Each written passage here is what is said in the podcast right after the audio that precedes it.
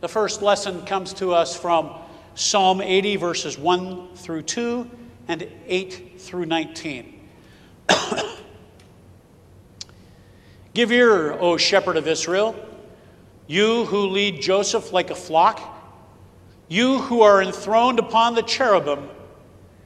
Shine forth before Ephraim and Benjamin and Manasseh. Stir up your might and come to save us.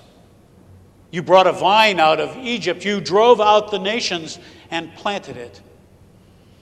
You cleared the ground for it. It took deep root and filled the land. The mountains were covered with its shade, the mighty cedars with its branches. It sent out its branches to the sea, and its shoots to the river. Why then have you broken down its walls so that all who pass along the way pluck its fruit? The boar from the forest ravages it, and all that move in the field feed on it. Turn again, O God of hosts. Look down from heaven and see. Have regard for this vine, the stock that your right hand planted. They have burned it with fire, they have cut it down. May they perish at the rebuke of your countenance. But let your hand be upon the one at your right and the one whom you made strong for yourself, then we will never turn back from you. Give us life, and we will call your name.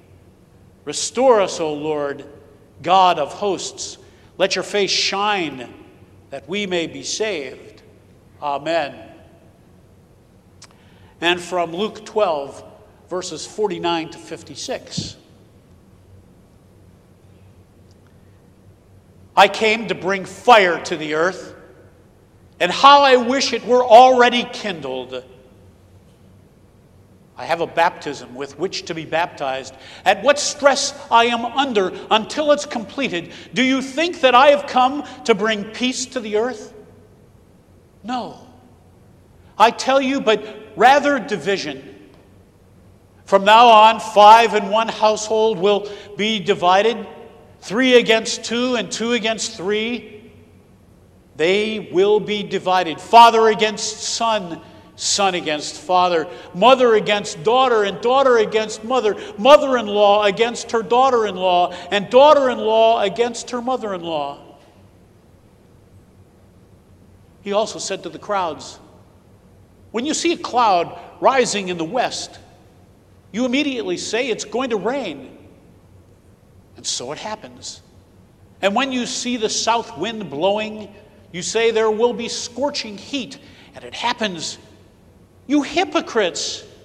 You know how to interpret the appearance of the earth and the sky, but why do you not know how to interpret the present time?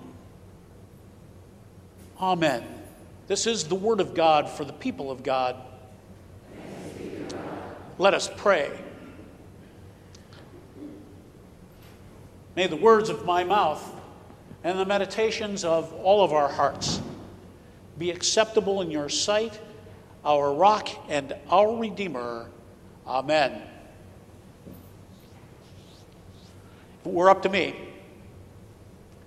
I would have struck these words from the Gospel of Luke. Really, where, where's the peace, love, harmony, and unity?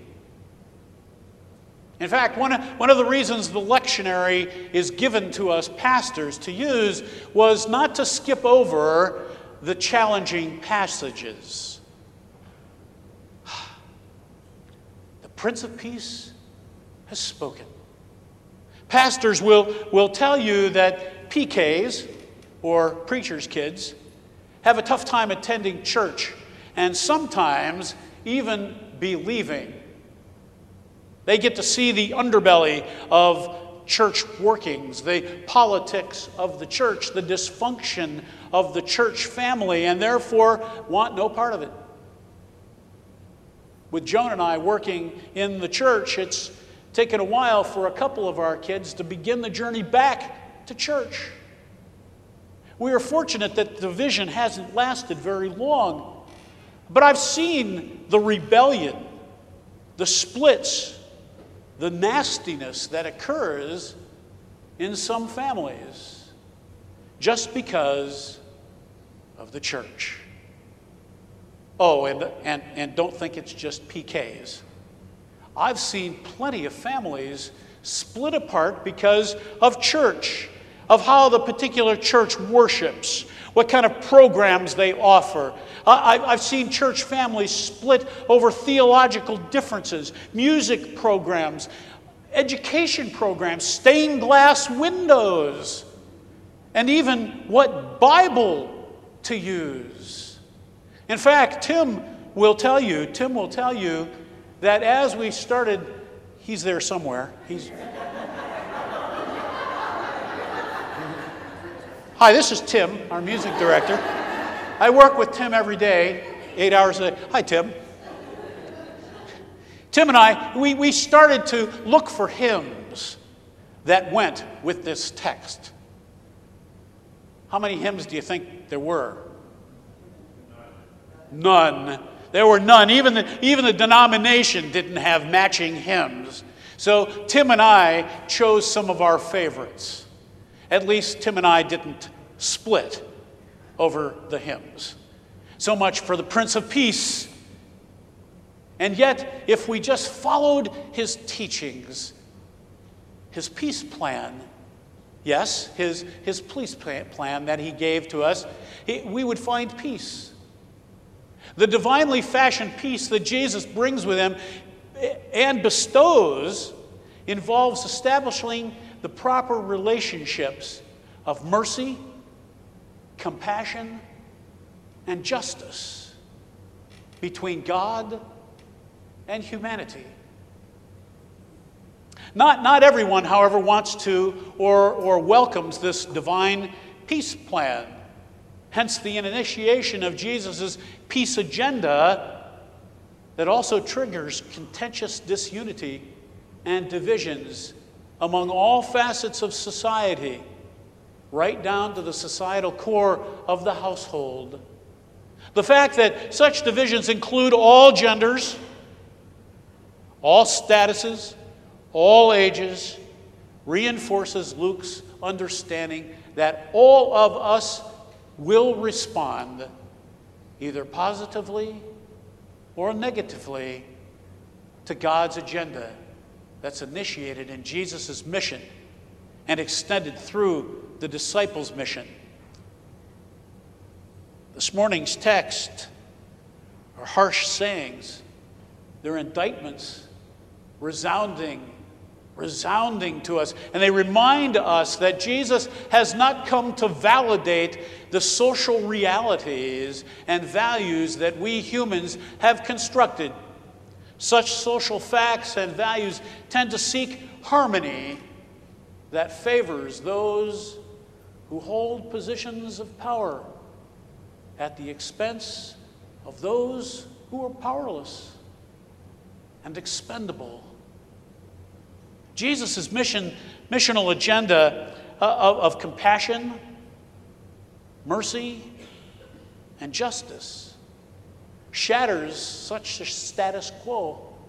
This missional agenda compels him toward his divine destiny to be accomplished in his death and resurrection. The plan, the plan, his plan will result in divisions and contentions on all levels of society, including the church. Oh, and the church is not immune to those divisions whether that they are embraced by, by people or repelled by what God is doing through Jesus. Uh, it's, it is the agenda that we are called to recognize in the present in anticipation of God's future. You see, the plan causes us to reinterpret what God is truly about in the person of Jesus Christ and to represent who we are and what we are about as disciples as disciples of Jesus. Notice that Jesus did not speak about the absence of war. In fact, Jesus' words show how totally consumed he is in the mission that he has come to accomplish. He can only accomplish his mission and ministry by a baptism of fire. a baptism in which he is consumed, a baptism of fire in which he is consumed. There is a significant difference between a fire that cleanses and a fire that incinerates.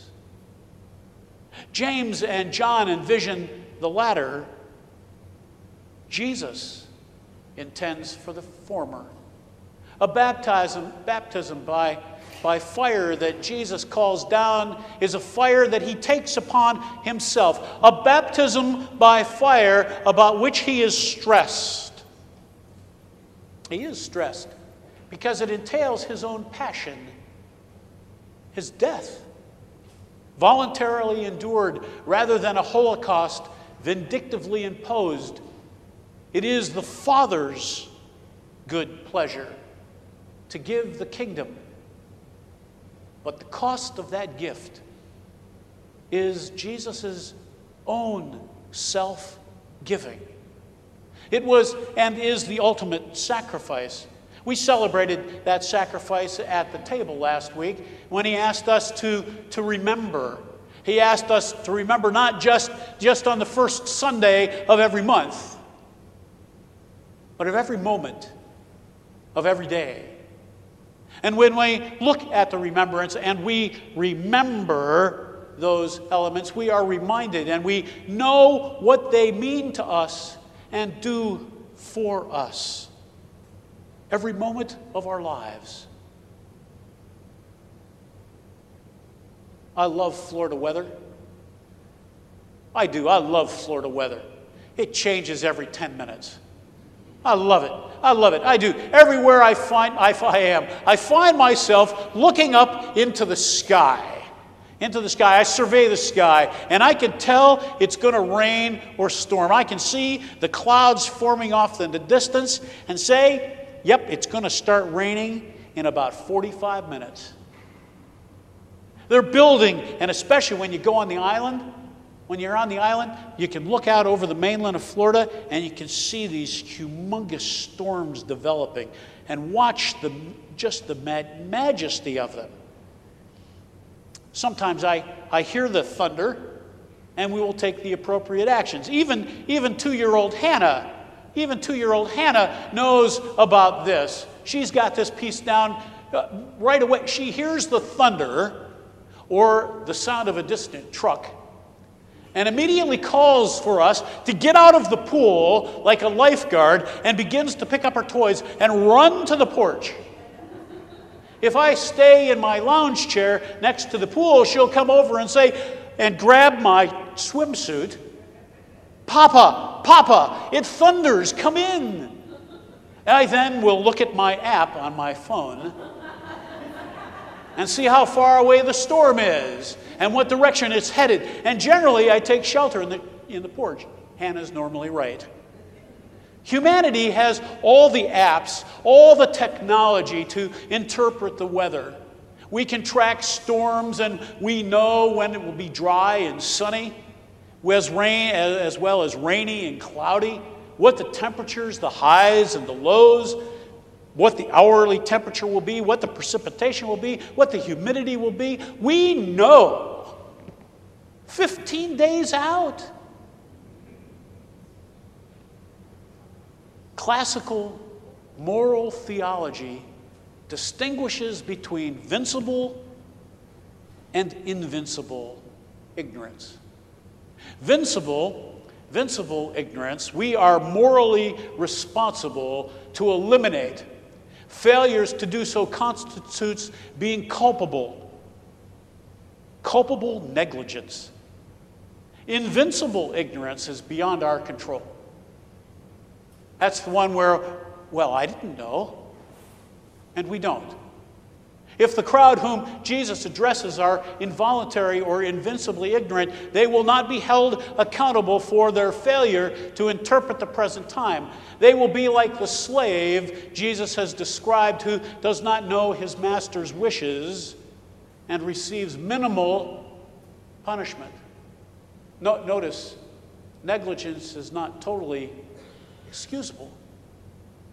But the, his inability to recognize what's required of him serves as a mitigating circumstance. The crowd, presumably, is, in, is vincibly ignorant. They have failed to take responsible care for learning from the rich and readily available tradition of the law and the prophets.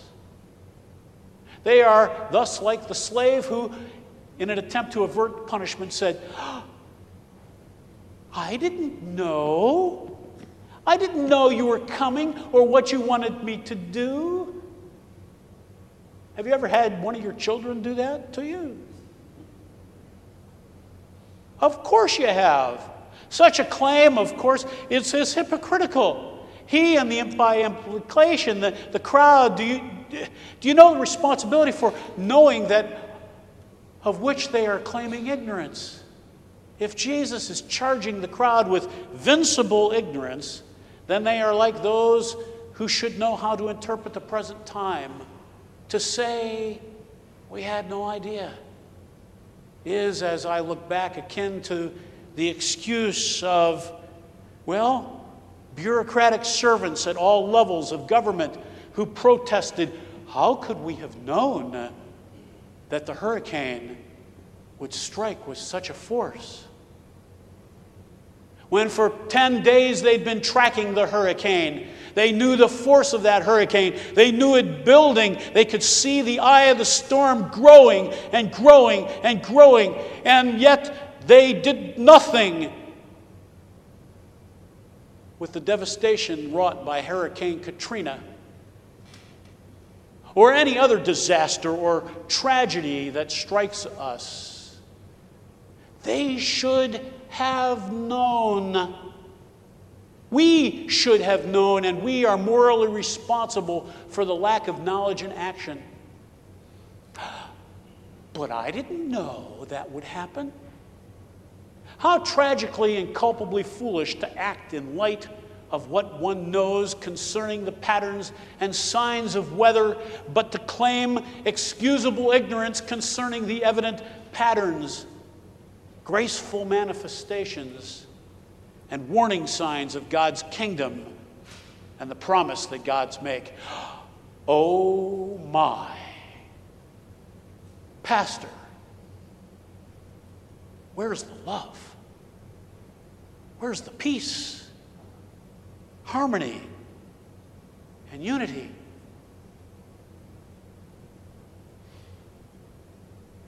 Do you hear the quietness? In calling the rich farmer fool and the negligent crowd hypocrites. Jesus does not engage in name calling. He names what is going on for exactly what it is. Jesus brings a peace plan that establishes the proper relationships of mercy, of compassion, and justice between God and humanity that inevitably, though, though not surprisingly, provokes a sharp division, some sharp emotions, possibly divisions in families, churches, denominations, and the very soul of Christianity. To gain a hearing and understanding, to perhaps even get a wake up call Jesus' harsh words are sometimes needed, which is exactly what the Prince of Peace has lifted up to us today. Amen. Hello, this is Pastor Ken Goodrich, and I'm humbled that you took the time to listen to this podcast.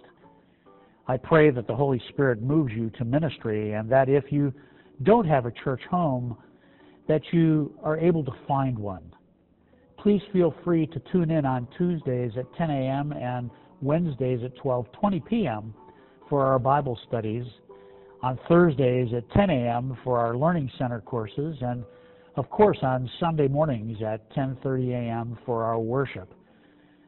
Just go to fpclc.org to see all our various programs and events.